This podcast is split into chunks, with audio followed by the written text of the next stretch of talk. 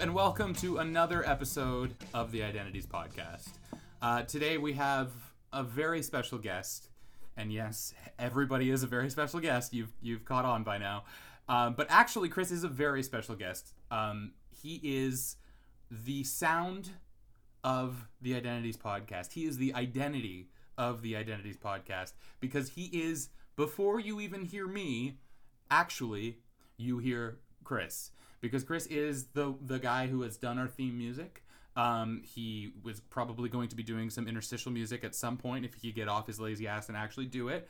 Um, but Chris is without without Chris's production, I don't think I would have ever been confident enough to to package this as a show because quite honestly, without Chris's production, it's just me uh, just talking out of nowhere, and that's not really the best thing when you're when you're doing a podcast that you, you got hosted in the the all revered iTunes store. So, Chris, thank you so much for. It should be like um, NSF dub because Clay just sucked me off there. Yeah, really well, it was. It was. look, I, I'm in. I'm in the business of flattering. Yeah. Let's. Let's. no, let's, but thank you. I uh, appreciate it. Um, it was it was no trouble of mine because uh, I think I made that song back when Clay and I were looking to create a band called Numbers and Pounds before Yeah. hashtag was a thing. Way before hashtag yes, was a thing. yes, teenagers. Yeah. Numbers and pounds is also a hashtag. It has very Yeah. n- many. But shout out to the millennials, anyways, because you know you probably was con- consuming this hot content. So uh, exactly, can't- and you and you took our and you took our idea way further than we can't- did. yeah, literally, literally a conversation that Chris and I had when coming up with our band that never happened really uh, Yeah. was we we took the hashtag symbol and because it was before the hashtag symbol was the hashtag symbol, we looked at that symbol and said, okay, you know what's really cool about this symbol? It, it represents two different things. It represents numbers and then it represents like the, pound, pound sign, sign. on a phone, and it it could never represent anything else. So this is perfect. this is the perfect symbol Yeah. to to base a kind of conceptual band around. Yeah. And much like the band, it changed and we didn't do it. Yeah. But Chris did, and I'm very happy that Yeah, you uh, stay you progressive in the music progressive. scene. Yeah. Well, okay, so that's actually a really good um, launch point. Mm-hmm. Is so I had Patrick Grant here, um, who you know, Yeah. um, a, a little while ago, and one of the things that we actually disagreed about um, very friendly um, was the idea of art and whether or not progression was one of the most important, if not the single most important, um, defining characteristics of an artist making art. So one of the things that we brought up, for example, or I brought it up, was Kanye. One of the things Kanye always says, right, is that he is always getting better. He's so different. He's such a true artist. He's always oh, progressing. Oh, everything, and everybody says their last artist or their last album rather was was better than the yeah. last one. But he really talks about how like he is on the the forefront of of changing what music and popular culture is. in you know what? He's not he's not wrong. He is getting better. Like I I you can't knock it. He he went away from a very sample heavy style of production um, and then keeping the same soul roots and then looking for different outlets of sampling. He started using King Crimson. He started Yeah. using Bon Iver. Like, whoa! Like you weren't even using like uh, Harold Melvin samples or like Smokey Robinson anymore. You were losing using things of this era, like things that you're hearing right now, and then sampling Daft Punk. Like, who was doing that? No one else is doing that, and he, he keeps progressing, and uh, he's not wrong. Whether you like it or not is uh, is really subjective. Right. well, Okay. So there's two things here that I wanted to ask you about as as a, not only a musician but um actually I never gave you your full intro. You are Okay, let's do it. From the top of the top. no, we're not starting from the top. But it just we this is the, this is Welcome how, to the Identities podcast. Yeah, if you've listened to the episode with Pat and you liked it, then welcome to a very similar vein of conversation. Um, Chris is a musician, a producer, a songwriter, a sales associate, and like I said, the sound of this podcast.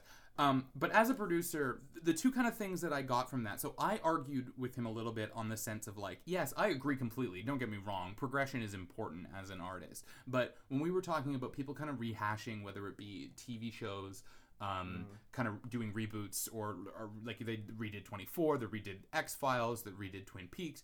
You know, I argued that as an artist, I'm not talking about what it what it means to an audience, but as an artist, when you create art, it puts you in a state of vulnerability, right? And Because you're being compared to what is before you. yeah, well, just period. I mean, you're being compared to what is before you. You're putting out ideas and concepts that maybe were so incredibly personal to you, but you Yeah. were able to express them in an artistic way, and that re- resonates with people. Yeah. So what happens is, if you're expected to to to continue in that kind of cycle of always creating, you often can't. You can't, by definition, you just can't be confident in every single thing you put out is going to touch touch an audience the way that your your hit did or your hit TV show or whatever it is that you create, Yeah. right? And so I argued that by doing reboots or whatever sequels or Mm-hmm. or or kind of doing c- covers of um or different versions of your songs as an artist that is like just an insecurity that wants to make sure that people still respect your artistry right and you know pat was like well no it's it's progression is more important and so for you i wonder as a producer who who tough. and we're talking about kanye th- this actually is kind of all related in the Yeah. sense of kanye you bring up a great point that i was actually going to bring up is sample base was his used to be his bread and butter and i've Yeah. got to say again i'm sorry it's to keep still flattering you I think it still is though. but like you, well, a lot of hip hop still is, but like I think he's maybe moved a little bit more away from it from like college Blood on, the, dropout day. blood on the leaves, though. Yeah, oh my god, enough. when he used blood on the leaves, that was really good. but like, but like for you, um, I've never heard somebody that can can work a sample the way that you can work a sample since you know Kanye. No, obviously I'm not I'm not I'm not an expert, but like for example, to completely like pull back the curtain a little bit, the Identities podcast theme theme song. I will not say which one it is Oh, a because I don't want to great get taken down from the iTunes sample. store, but it is sample based. So Identities Podcast at Yeah. gmail.com if you've got any guesses. Um, Yeah, we'd love to what hear that your is, guesses are. because it's it's amazing. Clay- and Chris has done it. Chris Clay done a great. Yeah, Chris has done a great job with it, right? So, what do you think about that? What do you think about kind of? You mentioned it yourself, pulling it from what came before you in your kind of artistry. Like where, Well- well, where's that line drawn? I don't know. Like I, I don't know how other people listen to samples or how they when other producers listen to records, what they're looking for in a sample. I sometimes I hear a thing like I'll be listening to an Ella Fitzgerald song and the way she holds a note. Ah, I'm like, oh, that's really cool. I'm just gonna use that little bit. I don't know. Like you could be listening for that, or you could be listening for the whole verse and just be sampling "Fever" by Ella Fitzgerald. You're like, oh, Right. cool. That's cool because everyone knows it and they can sing along with it and they get the gist of it. Or you can make something different of it. I always try to make the sample sing something that it didn't sing before. So like taking the same sample, Fever by Ella Fitzgerald, let's say, and flipping it in a way instead of like playing it front to back and adding your own 808 or 909 drums that everyone's doing in house music now and just putting it on top of like Hello by Adele.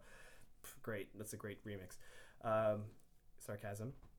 Um, you try to make it sound different than it originally did and kind of make it sing its own song play it like an instrument like i play multiple instruments uh, i've played drums i played guitar i play guitar i play piano so you kind of make that sample sing a different way than it originally had the melody progressed uh, that's how i look at samples. And then try to add your own other instruments on top. Like if the song only was piano based then add um, some strings or add some guitar add uh, some organs you know bass line all that. I don't know. I, I, I don't really think about it in the moment. You gotta really talk to me when i'm in the moment and make me like what are you trying to do? I'm like i don't know.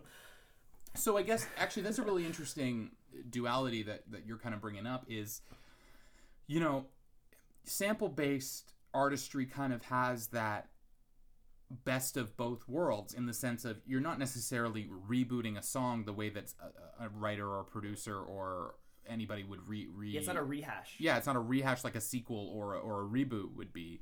You're actually in the name of progressiveness rebooting something that people already know to make it or I mean you don't you don't necessarily it doesn't necessarily need to be recognized but you're it's not it is something that somebody already knows to make it completely something else that it isn't and you would you say like in the name of progression like Yeah, definitely. right? Like, I there's a song I use that uh, a lot of people like called. Uh, well, I won't even tell you what the song is. I, I sampled. Uh, heard it through the grapevine, and then when I I sampled it and I added these like this violin melody on top of it, and then uh, the drums and bass line. Uh, When I played it for people, they're like, "Man, this song sounds really cool," and I was like, "Yeah, it's heard it through the grapevine." And they're like, "No, it's not." And I was like, "Yeah, it is." Like Right. that whole idea of playing something that you didn't expect it to be and then Right. you listen to it and you hear both both of you hear the actual sample and then you hear the song that i made you're like whoa it is how did you do that how'd you come up that's progression because you're making taking that same the core idea that marvin gaye had and you took it to another level Mhm. Yeah, in an, in a way that only you could have done, really, because you not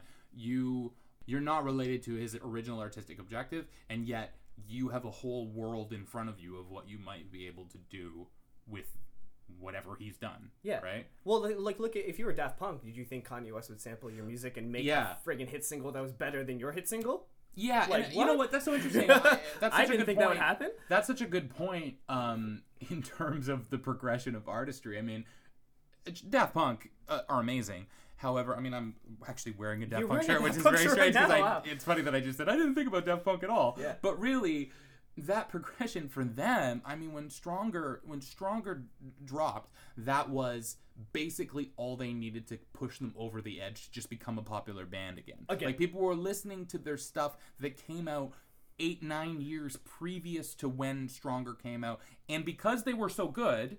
They, it just it just seamlessly got right back into the zeitgeist of culture. People were like, "Yeah, Daft Punk, cool." Well, Yeah, I don't think know. Daft Punk actually left their culture. You found it in like maybe not commercials, but I always felt like it was around. Like there was Yeah. a lot of their songs that like that fit the very commercial style base. So maybe it wasn't commercials. I can't really recall, but it would always felt like it was around. Then when Kanye used it as his core of his song, you're like, oh, I know that band. I Yeah, remember right. them. Yeah. Right. Um, so to get away from this for a second, so the interesting thing about you, you're the literally the only person that I've ever met that that has had this kind of career path in terms of your music. When I met you, you were a producer and a rapper. Oh yeah, that's Um, totally you know, you're making today. yeah. you're making your own beats, you're producing everything, and and like I said, so good in terms of sample All solo in terms shit, of like sample based production. Uh, some of Chris's back catalog is, is fantastic. Just some of it. Uh, Just and, some, just some of it, not and, all of and, and, some of it. and and writing really good, thoughtful lyrics around it, around around your life. Um, and then what? Five years ago, Yeah, just about. Well, I'd say six years ago is when I stopped doing hip hop. right? And so way, then six years ago, you dropped the mic, but not in the not in the rap battle sense. Yeah, yeah. And you pick up the guitar. Now you've always been a multi instrumentalist. I know I, that already. I only actually started playing guitar when I turned 20. And I'm, I'm 29 today as of this recording. And I only started playing guitar when I turned 20. but I mean, you could play other instruments. yeah, which I played yeah. piano since I was five, and Yeah. I, I started playing drums when I was 14. Right. So, but but hip hop always still spoke to you the most out of all of that. Oh, right? yeah, And yeah. then and then one day you said, okay, you know what? This is what I'm doing. Now you play in a rock band that just recently. Uh, Well, we're on hiatus, On- is what I'll say. on Oh, we're on hiatus. You know, our, our, my bassist is in Switzerland right now. He's just doing his thing. Make some money, buddy. Make some money. yeah. So why did you do that? What was what was it inside of you that said, you know what? I I'm not this right now. I'm Um, a the, guitarist the, and the singer biggest and songwriter. word the biggest word I could use is jaded and um it, I was I was jaded towards the hip hop scene and I think the hip hop scene was jaded towards me it was a weird time Mhm. um the physical aspect of his hip hop I mean like just the way you dressed the way you looked um you didn't even have to rap really well I, I felt like I was going showing up to battles or uh, performances and Clay was there and the person who was winning was the guy who looked the part and not I don't say I'm not saying I should have won. There was other guys who were there who I thought should have won, but there was the guys who looked the part that won the battles and the competitions. And I was like I was getting kind of sick of it and um and especially since my style of clothing changed, the way I dressed changed. Um, I was growing up. I was becoming. I was. I'm almost 30 now, so I'm, I'm starting to become more of a, an adult. So I started dressing like an adult, and but Yeah. still having the aggressive style of coming from the lifestyle that I did, and still speaking the same stories and talking about the introspective lifestyle and all that stuff. But um, I became jaded, and I think they became jaded towards me because they saw that I was seeing music in a different light. I was seeing hip hop as just this physical thing. It wasn't even about the music anymore. So Mhm. I, I had to find something where there was substance again. I, I really, it was very difficult for me to find a core group of people or a core group of performers in hip hop that had substance Yeah. and that were there to just perform and just love to make music. A lot of them were there just to look good and hopefully meet some girls after the show. And there's nothing wrong with that. But you know, if that's your end game, then drop the mic and just go to a bar. So the cool thing about this, the interesting thing about this, I should say, is like you're right, absolutely. But that's such a strange juxtaposition on the way that some of those shows went. I remember probably your last live. Lampadina Lounge. Ye- That was my last. That was Mm, my so last. it wasn't. So for me, then it was. It was the last one I saw you at, but it was around the same time. I'm sure. Is we went out to the middle of nowhere in a. Oh, in a- Kipling Station. Yeah, in, yeah, a, in a in a warehouse. yeah. It was the same. And- it was the same competition though. Yeah. And so all these rappers come in, and admittedly, like you said, a lot of them were very, very good. Now, some of them were not very good. Yeah. And some of them were, like you said, looking to maybe meet some girls at- at the end of the show. Mm-hmm. But the interesting thing about the, the, the concept of meet some girls at the end of the show is that paints, hopefully, in your mind, a picture of uh, lounges and bottles being popped and like and like Portraying an image. velvet ropes and bouncers all over the place. Yeah. Let me just say that at this show that Chris was at, that that these guys were performing in the way that they were, literally, you, they had a person at the back serving you screwdrivers, and you could heat up hot pocket up in the microwave man, there for was a beef dollar. patties. There was but, beef but, but there were also hot pockets. I mean, uh, It was still a gangster show. Yo, it was still a hey, very hip hop. Don't get me wrong. Don't get me wrong. Still very hip hop, but it's Yeah. like it's like to, to to to roll into a literal warehouse in an industrial plaza and like rock the kind of lyrics that these guys were rocking. The the production levels nowhere near close to you or some of the other people that were also there and to think that these guys were were doing this it, part of me again this is not this is not hate that i'm necessarily No, no, throwing at but it's like part of me goes like the hip hop scene, like the whole music scene, is so grueling that if that's what your identity tells you that you need to be doing, Mm-hmm. like shit, like that's a that's that's a hard grind, like that's a bitter pill to swallow. You, You know, the funny thing is, I technically lost that competition, but I think I in in overtime won that competition because I ended up producing an album for one of the guys. And Yeah, I producing remember a that. and Yeah, producing yeah, a beat for another guy. So like, uh, in a way, like I was glad to make it the second right, it's the forest and the trees, right? It's like, well, what am I I doing didn't- here? But then what am I doing in terms of like my all around? Yeah, I didn't win this career. one. I didn't win the war, but was it? Was it? You didn't win the battle, but you won the war. That's it. Yeah, yeah, yeah. So, so what do you think for you, from a strictly artistic um, standpoint, is now being in a in a in a rock band more fulfilling artistically than producing and, and rapping, or what? What do you get more? Uh, it's hmm. I still I still make every that every now and then I none no one's ever heard these songs, but I still make hip hop tracks every now and then.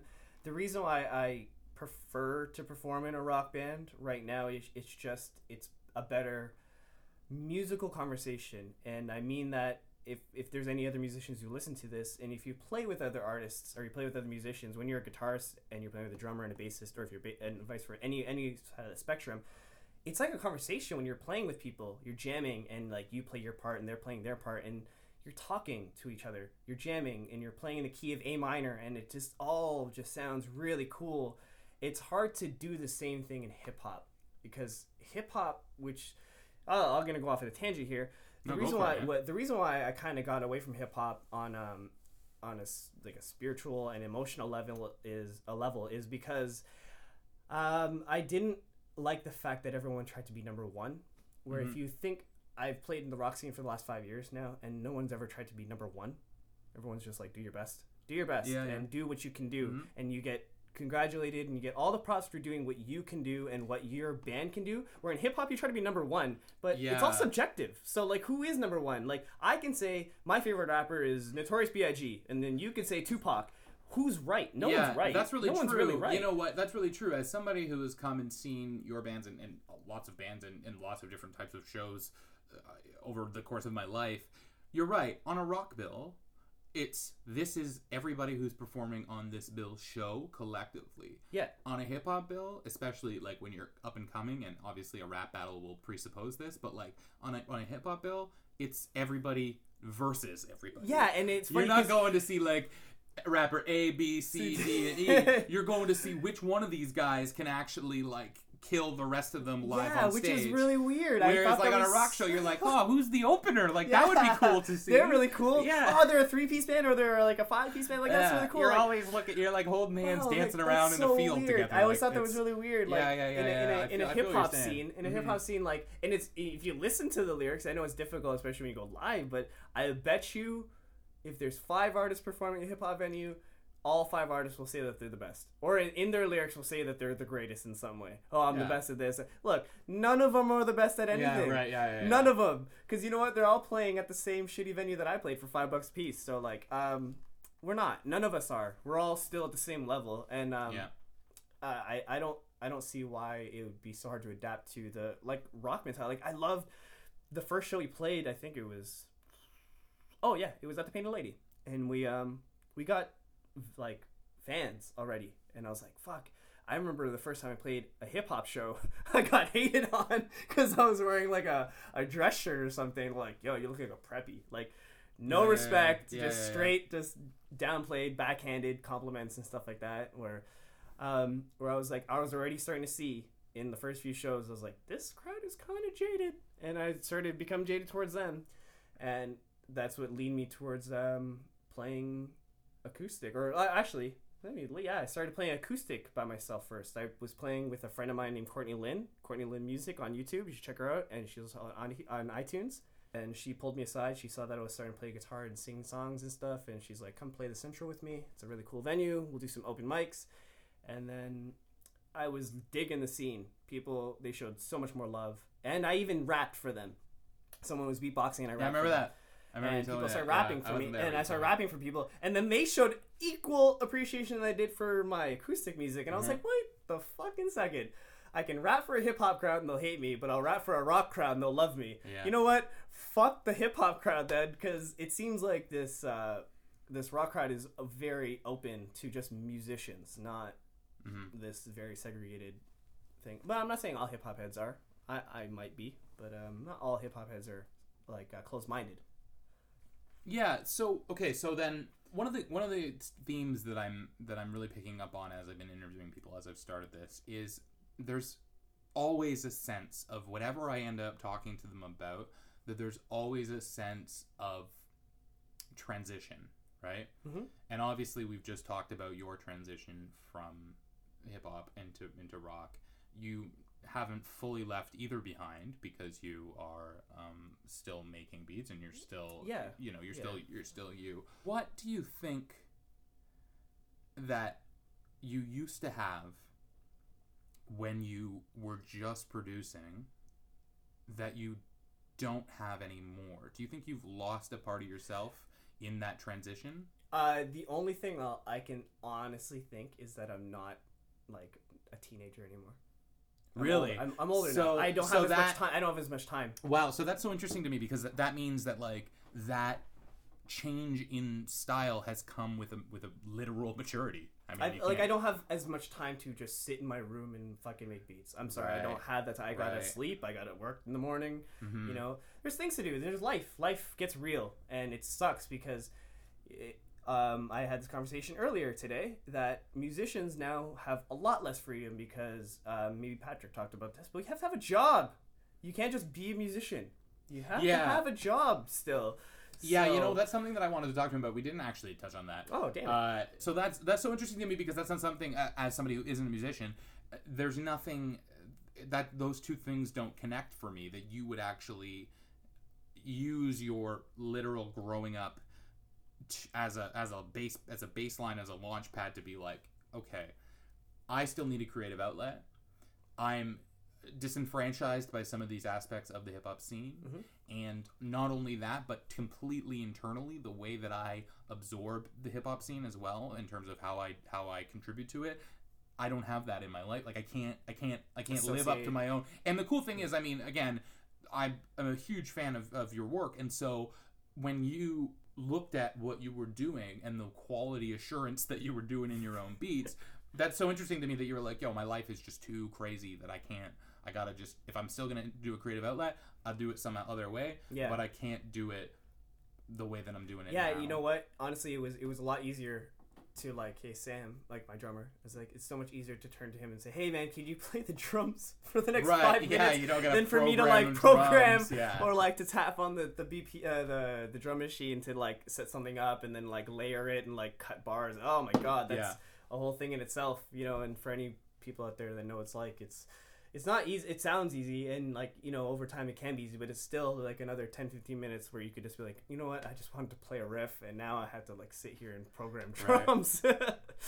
Um, so do you think that either being in a band or songwriting or being up on stage, would you say that that's more of a form of of acting or more of a form of identity reflection? Do you think that you're more yourself in the whole musical process, or do you think that it's it's therapeutic for sure. yeah? Yeah. Oh my god. Yeah. Um, it, it's almost like I turn a part of my brain off, Mhm. and um, you, like lyrically, if I'm writing lyrics, then yes, it's it's very self reflective, and I'm analyzing my life, and being very introspective on like how do I how did I um, digest all that information that I took today, or how did I deal with that relationship I have with this girl or my friends, and I can talk about that, and I don't have to say like my friends suck. I could say stormy, Right. stormy clouds on a great day, or something yeah, like you know, yeah, I can make yeah, it make yeah, it yeah. seem really artistic. Um, so yeah, it's very therapeutic in that way, or just singing, like you know, um, playing guitar and playing like a Jack White song, like playing uh, "Same Boy You've Always Known." Yeah. it's like it resonates with me, um, like playing those songs or hearing those songs, hearing those chords, because I may have not written those words or written those chords, but I feel them. Right. I might feel them more than I even feel my own music sometimes. A lot of people hear my beats, and you yourself even ask me, it's like, how come you haven't rapped on that song yet? Do you even fucking uh, Yeah, really right. lyrics for this? And it's like, no, that was it. That's that's, all- what yeah, you get that's from all- me, man. Yeah, that's yeah, right. Right, I've already expressed myself. That's all you get.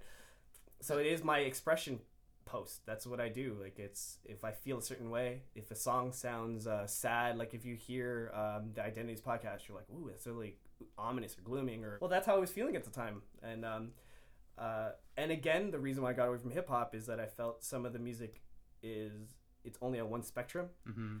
and I can still do that spectrum. It's like looking at the color palette, the color spectrum, and only coloring in red and orange. Yeah. You know, but you have all this, all these colors to use. So I was like, let me learn how to use all these colors instead of just these two or three colors that I could use. So only because I was just thinking about this now, only because you you've actually brought it up a couple times in one way or another, um, and because this big musical transition happened essentially with age and maturity. How old do you do you feel? Uh, I feel absolutely young. Like I forget that I did so much crap, if you would say, when I was uh, between high school to like my mid twenties. I still feel like I'm 22 to 23 sometimes, and I know that I'm 29 in my head. It's really weird because like I forget that that all happened. Like I was performing. I was I was even we, I don't even know if this is legal, but I was in the clubs and stuff with uh, some of my older cousins before I was even of age to be in clubs, learning how to DJ and helping them Right. carry crates. I was six, 16, 17 the first time I met DJ Start from Scratch at uh, Riley's, which is on Yonge and Dundas Square, a fucking amazing pub, amazing bar. Um, it's upstairs right above the Foot Locker. Every Wednesday had a, a hip hop thing, 350 Heinekens. We played hip hop all night. Bunch of DJs, P plus, started from scratch. My cousin was DJing. It was crazy, and I was like immersed in that culture. Right, where, where were we going with this?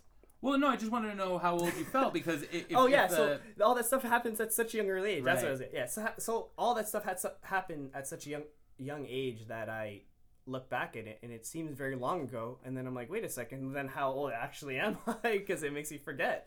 Like It's- I'm kind of old, older than I thought I was. I think that it's really interesting um, in pretty much all of the of the I don't know how to describe it other than just to call them dream jobs that like if you are an actor or you're a musician Mhm. or you're an athlete or you're I guess those are maybe the top 3 Let- we don't need to go through the whole list Yeah.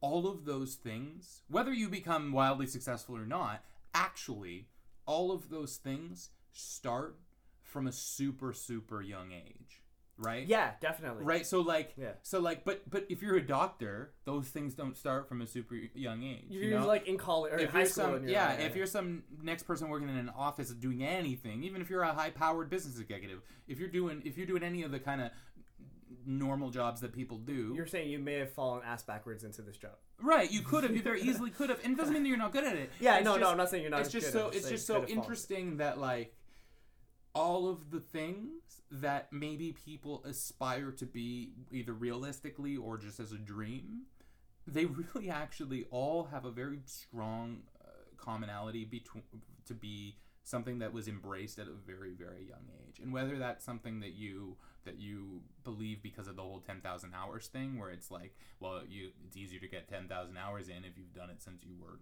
8 I was you know. five when I started playing piano. you know what I actually. mean? But like, but that's the thing, right? You're you're five, you started playing piano. Tiger Woods is golfing as a baby on Yeah. TV. You know, like all the soccer players, they get they get accepted into academies when they're Like when nine they're like nine years old. Like they literally clubs spend millions of dollars to like export children from Africa and their families to their academies in like Spain and stuff. To just because they have a little bit of soccer skill and they're like, yo, if we can cul- if we can cultivate milk this, it and milk it for and milk it, and yeah. we'll give you full education. We'll give your parents jobs. We'll do whatever. Sometimes they break laws for that type of stuff. Mm-hmm. You think about in Canada, if you want a more North American kind of experience, like it's. I always thought it was insane when we were in high school that like the hockey player guys, if they weren't like amazing and like they were getting sniffed around to being drafted by the time they were like 15 years Yeah, old. I remember some kids their in careers are like their careers are over and they Yeah. know it. Like the kids are going uh you know like the, these scouts came and, and i had a really Yeah. bad game and Dude, we went to the same high school, and, there it's was like- guys in my grade, Yeah. and they were like, if they didn't get dr- if they didn't get scouted when they were sixteen, it was like almost dead meat. They're like, oh, I gotta find a new job, new career. Like, dude, you're sixteen And years that- old, and that's Like, and that's holy so crap. crazy kind of to like to tie it back into like what we originally Yeah. were talking about but like that's so crazy because like i said whether you're successful or not for better or for worse that commonality actually does come in the youth because I know you've told me before. I mean, obviously we're friends and we've talked about these type of things before, but like you've told me the story about carrying crates and, and you know being in the clubs Yeah. when it wa- when you weren't supposed to be because you were a teenager, but you were a, was small, a young craft, teenager, and I right? was learning the craft. But all those guys, I mean, I obviously we all know people that do that type of stuff, and it's like every actor that I've ever met has been acting since like they were doing commercials as kids, like eating McCain fries. Every other DJ that I know has been doing the carrying the crates, you know, doing all those kind of paying their dues. But they're not just paying their dues today, you know, as a 25, 26, 27, They did it as a 29 year old. They're doing it as a kid. Yeah. And that is so interesting in terms of identity because it's like when you're a kid, y- you are sucking it all in like a sponge. You're right? very You're so impressionable, yeah.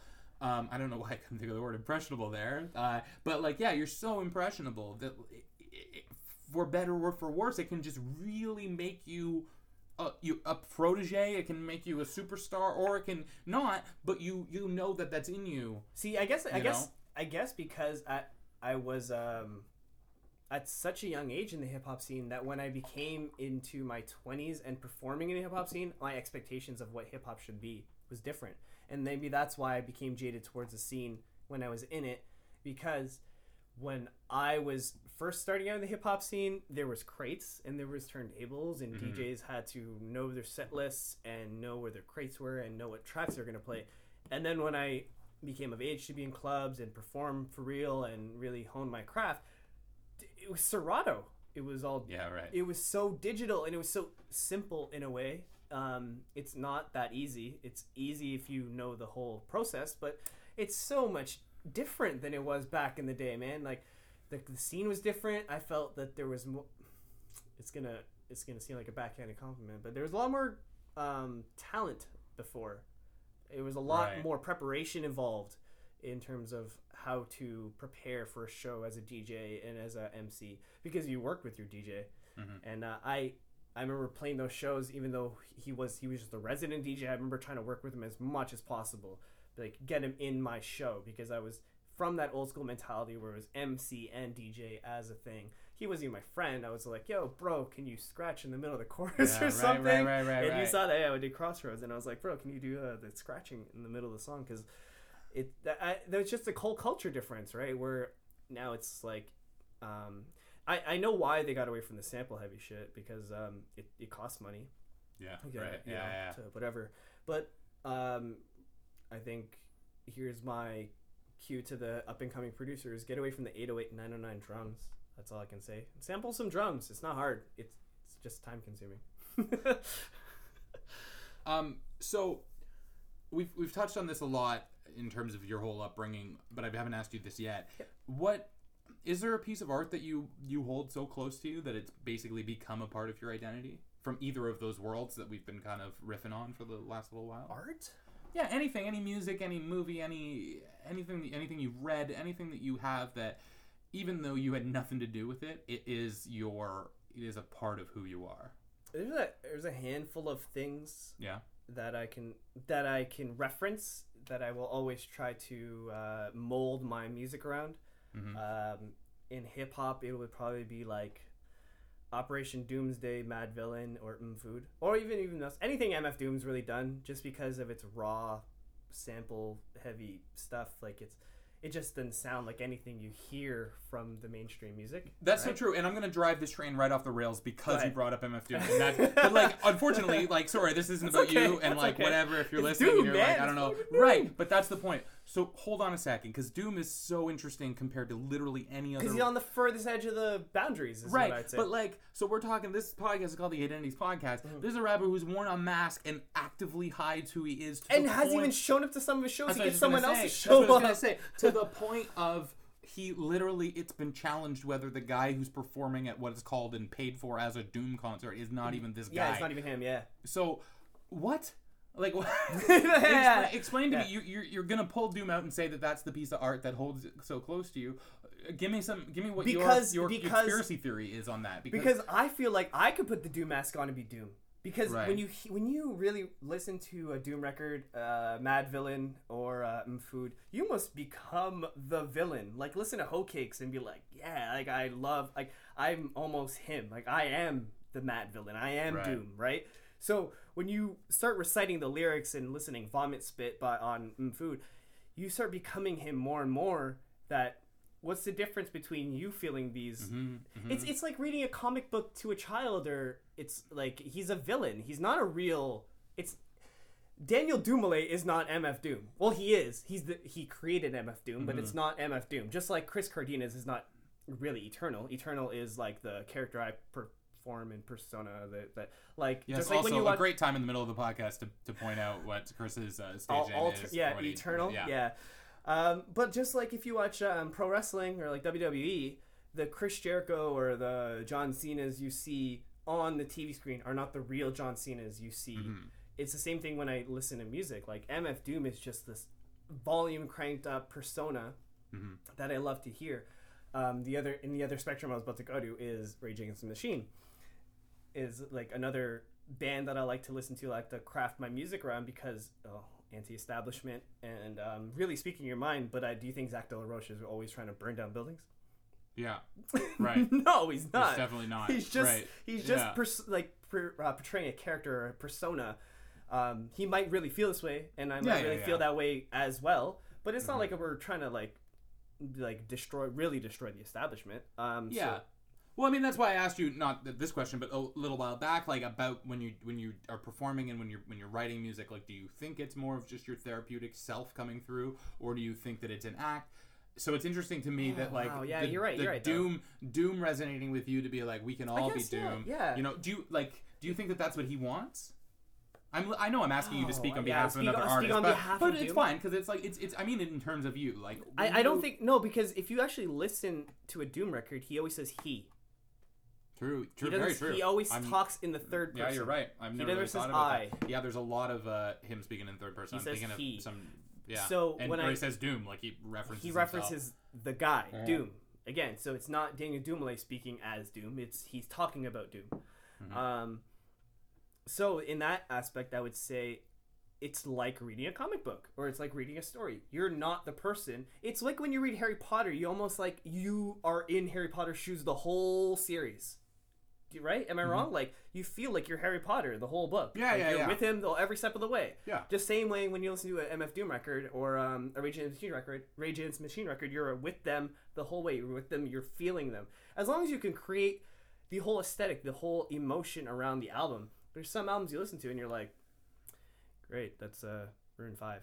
I don't know. It sound like them, or not to crap on them, but just picking a band on the top of my head. But um, it just it doesn't sound like they created a whole atmosphere where I feel when I'm listening to MF Doom or if I'm listening to um, my other favorite record, John Frusciante's Empyrean, it feels like they put me in a place. Like they. Mm-hmm. So yes, when I'm talking, it is therapeutic when I'm making songs. But I'm also, if I'm at the end of it, when I'm writing the song, it's therapeutic. When I'm making, completing the song, I'm also trying to make the song um, listenable and uh, what's the word I'm looking for? Draw you in to basically draw you into the song and bring you into our world or my world if I'm making it with a band. Uh, because we're trying to create this whole thing. Like I'm pretty sure Doom is trying to make a comic book in audio form. Mhm. That's how I see it. Like it, you listen to all caps on the Madvillain record, and you can watch the video on YouTube. It's it, it sounds and it feels like you're watching and listening to a comic book. The characters involved and um, the the fun, and it sounds fun, but there's a villain involved, and I don't know. So, we've definitely touched on a lot of musical uh, based questions. Yeah, we can keep coming. We can go back to that later if you want. Well, no, I, I- just, I just feel like, like there's a lot of things going on, and I maybe I won't completely leave I it. think I guess I think as I have such a long music history that it's like if we started when you were younger, then we'd Right. like, Well, yeah. So that so that actually that's what I was gonna say. I'm not gonna completely leave it yet, but I just want to know. We referenced already that you started all of this at a very young Very- age, very young age, right? yeah. When you were a kid, or when you were younger, maybe not necessarily a kid, kid, Mhm. but is there something that sticks out in your head as a memory that was like, yeah, I gotta keep, I gotta, I gotta. I gotta subscribe to this. I have. This is now my. I am. yeah, I it- am. it was it was the same group of people I just talked about. I was probably. Uh, I hope they listen to this because then they'll get a Well, shout out. How up do- to you, shout out to my cousin uh, Jeff Ubalde and uh, Marlo McSala, uh, aka Fat Cat Seven, uh, DJ Prime Choice. But I was a kid. I was literally a kid. I was playing piano for a couple years. I think I was like maybe seven or eight. They're exactly ten years, nine, ten years older than me. And they were just getting into DJing and b-boying, and they had a lot of friends who were DJs and b-boys.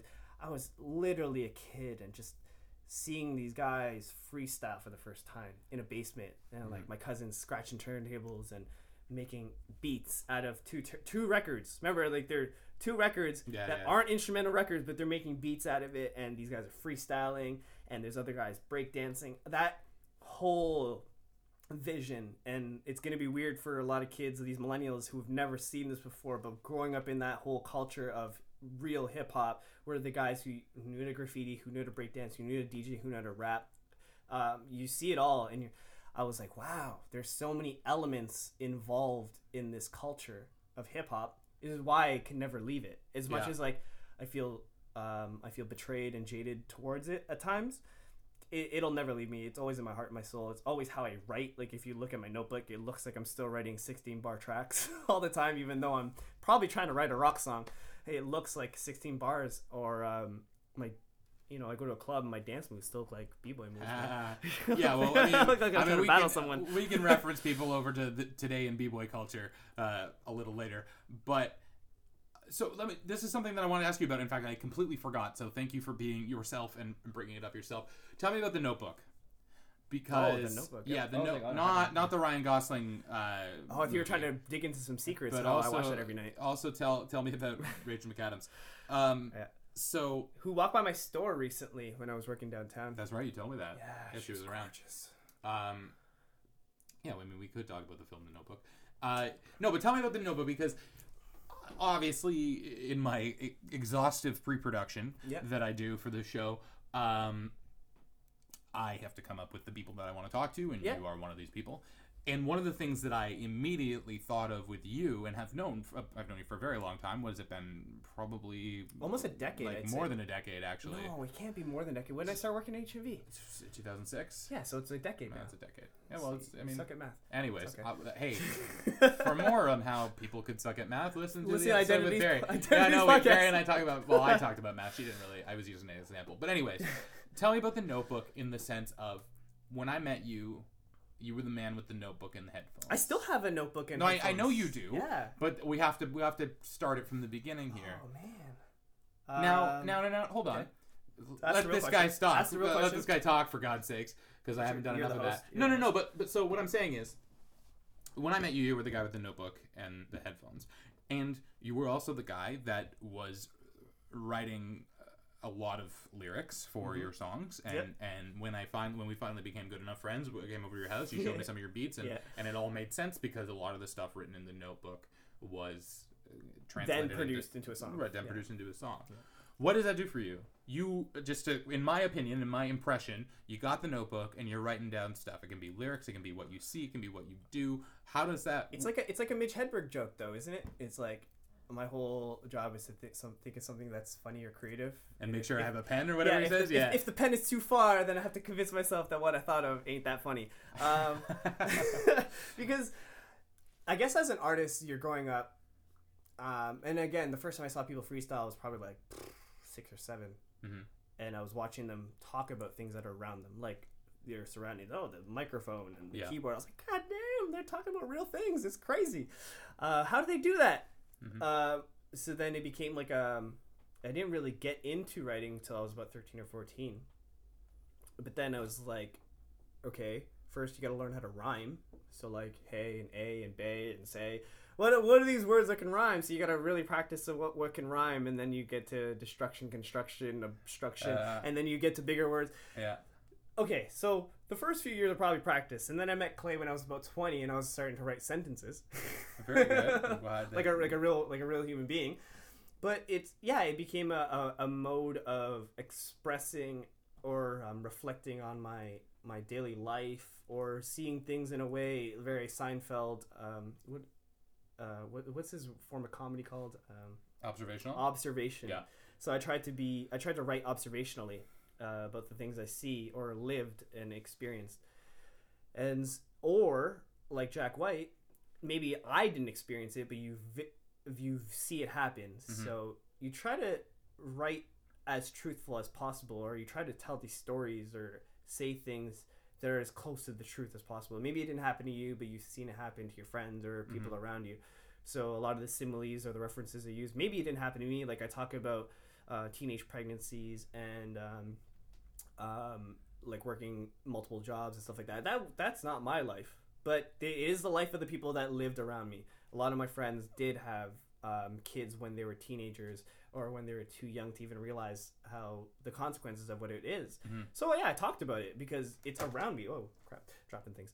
Um, it, it's a real thing that about life, and I, it was very difficult for me to talk about like, oh, I got chains, I got money, and we we going to we going to the club, popping bottles. Like, why am I gonna talk about that? Like, Right. if I were to really do that, I probably wouldn't have enough money to record this podcast Yeah. and everything. Because like, how am I gonna record the or how am I gonna afford the equipment to record my uh, material? Like, it was stupid. Like, I'm not gonna live that lifestyle, and uh, nor should I. Why, why would I? So okay, so that's interesting because now we can. This is easy to kind of like fast forward to now. Hmm. Um, that's really interesting that you're talking about. Okay, you're writing it down. You're you're, you're sourcing your content. It's it's it's putting you into the mindset to know that you have some things you want to talk about, and whether it be structurally speaking or just topically speaking, observationally speaking. Um, you want to make sure that you have it ready for you because if you can't, then like you said, the Mitch Hedberg joke, then it's not there, Yeah. and then you got to just convince don't yourself relate- it yeah, wasn't don't that good of an idea. Yeah. Anyways, so perfect, exactly. What do you think your relationship is with the concept of your identity? Because you've been doing this for a long time, Yeah. and you've also, like you said, because you can't be the guy that's talking about popping bottles all the time. Well, you've also been working other jobs to keep yourself afloat. Yeah. Okay. Well, then I'll get into the actual name. Like, my name is Eternal. Mhm. Um, forever. Uh, I stole the name from one of my favorite albums uh, by Bone Thugs-n-Harmony, East 1990 Eternal. Um, track three, Eternal, is one of my favorite songs. The number three is my favorite number. Um, so there's a whole thing into that into that um, where I got the name. But as I grew up, Eternal is uh, as much it is a name, it's a lifestyle Mhm. for any artist. I'm talking like if you're a painter, if you're a musician, if you perform on stage, you're an actor, actress. Um, when you perform and you create your, you finish your art piece. I even posted a comic. I if you can find that thing on my Facebook feed and tell me who the artist was.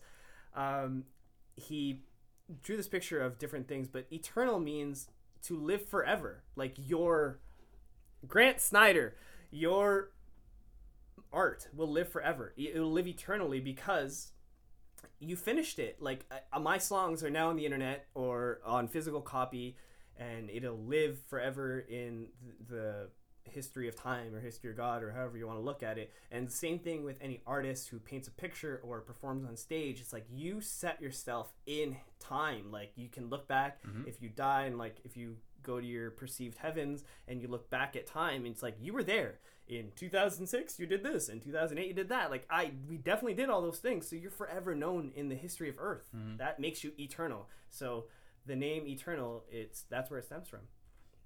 I really agree with you in the sense that, um, I mean, I think a lot of people would agree with you, but you know, one of the reasons why I started doing this podcast is because I knew that there were a lot of people that were in my life right now that hopefully will be in my life for a very long time to come. Mhm. But either way, um, everything changes. People change, whether it be big changes, small changes, it doesn't matter. Yeah. Everything changes, and not necessarily in an artistic sense. I'm not going to go that far and say that it's artistic, but what I am going to say is, for me, and for you, and for literally every other person that I have on this show, two, three, four, five, six, seven, 10, 15, 20 years later, if the internet doesn't explode, and or if I still keep these files tucked away somewhere, any one of us, like I said, you or me, this. can look back on it and be like, right, Yeah. How stupid was I that I believed that, or how true is it that I continued to feel this way? Maybe the circumstances in which I expressed myself or in which I had to live through changed because I got sick, or I changed jobs, or I completely got up and moved, or I did whatever the hell I did. Mhm. But 2016 You started is- the Identities yeah. podcast. No, no, no, not Yeah. me. I'm not saying me. I'm just saying Oh, like man, these people. anyone, like, yeah, yeah, yeah, like these people. It's I'm good, yeah. 2016. This is this is what I'm as accurately as I could as I'm kicking it from my head, drinking some delicious left field marshmallow stout. Yeah, sweet Uh, Jesus. Um, as accurately as as accurately and as honestly as I can. This is what this is how I felt, and Yeah. and that's something that I think, you know, maybe people struggle with without something that can record it. And I Oh, don't like mean without my podcast, uh, but I mean an like, outlet. yeah, without an outlet, I think everybody everybody can struggle with it. Not a struggle that's going to necessarily ruin them psychologically, but a struggle where it's like, oh, what, you know, Yeah. who am I? What am I? What what have I done? and and don't get it don't like don't get it down don't let get yourself down if it does uh, mess you up uh, mentally or emotionally because don't get me wrong i was in that moment when i was transitioning from a hip-hop artist to a rock band oh my god like Mhm. my mind was in so many places and clay was clay was there to witness it i didn't know what the hell was going on i didn't know how to handle um, being successful Mhm. um, Clay was there for most of my shows, and I played the Hard Rock Cafe, and I played to like almost uh, 350, 350 people or something like that, and I had no idea to handle how to handle it. I was like, I've never seen success at this magnitude that it was like, okay, I I wanted to be this far, I wanted to get this far, but I don't, I wasn't sure if I was really ready. Mhm. like I don't know, it was it was a really weird moment in my life when I was like getting better Mhm. at expressing myself because um, I didn't realize that I was actually getting better. I didn't know that. I didn't know that when I was at my lowest point, I was actually getting better as a musician because I was able to express it and I was able to um, show that emotion on stage. I didn't know that pe- that's what people were seeing. Did you know that? Did you know people know? That? I don't know. Is it is it weird that like I was getting I was writing more emotional stuff. I was playing more aggressively, but I was more mentally messed up in my head. Yeah, I mean, we'll talk about that a little bit then. Like, I know. I mean, I don't know if you want me to reveal No, we this, can, we can, but, talk, we can talk about it. but we can talk like, it. but like, what, the, anymore. the night of of what you would say would be your most successful show, you then had to. I as had soon as it was done, had you had a breakdown. and you were like, "I need to go." You wandered the streets for a long time, Yeah. and just kind of had to completely do the opposite of what had just been happening with all these Yeah. people around you, and like just be silent and in your own yeah, I didn't know own how to handle it. Right. Yeah. So why? What were you thinking? What were you doing? I was afraid that this is as good as it got. This Right. is it. That's it. Like it was. It happened so fast. Like I remember before the show, and like being nervous and anxious and just, you know, I was. I'm never really nervous before a show. It's more like I, again I say it's more anxiety. Like Mhm. I can't wait to perform this material because I've been working on it my my entire life almost. Like it feels like I've been building to this moment Mhm. and then you look up and there's 300 plus people out there and you're like cool awesome and they're cheering for you and it was it was a good moment don't get me wrong it was a great moment but at the same time like does it get better than this Yeah. or is this it is this the moment is Mhm. this the moment do you hold on to this moment right now and then that's it you let it go and just forget and you you could just I don't know, not I don't want to say you can die, but I'm saying you could just like give up after this point. Like I felt like I could just like that was it, man. I don't know what else I could do. That was pretty good. I don't know how how could I top that? That was that was really hard to top, man. Do you still feel like that is the order in which that a life or your life particularly uh, is gonna go? Like, is that is that still what's so important to you in No. terms of topping No, that or not No. topping it? Whatever, whatever, which way you want to no, look at I've gone through enough counseling where it's not it's not my focus anymore. Um, very John Frusciante, just like just make your art, just make it. Um, like the crowds, the crowds. Selling to that crowd in particular was was easy. It was a destination show, and then Mhm. I found out that you know you go over time, you're like maybe they don't really like the music, they just like the idea, idea coming to the Hard Rock Cafe. maybe that's what it was Right. you know, because we played it like four times, and then like the numbers diminished as you go, and you're like, okay, maybe it wasn't you, maybe it was the venue. I don't know. Um, and then I again I had to take another step back and then disassociate myself as a musician, Mhm. and then say, you know what, Chris, we started with just expressing yourself. Mhm. And it wasn't matter of the venue. Like you saw me in a warehouse, and then you saw me at the Hard Rock Cafe. Like two vastly different venues. So it should just be the fact that I'm willing to perform. I think that's I had to get back and I had to like break it down and come back to the substance of what the music really was and not um, the monetary value or the emotional value of how good it could feel because it, it feels amazing to be up there in front of a bunch of people.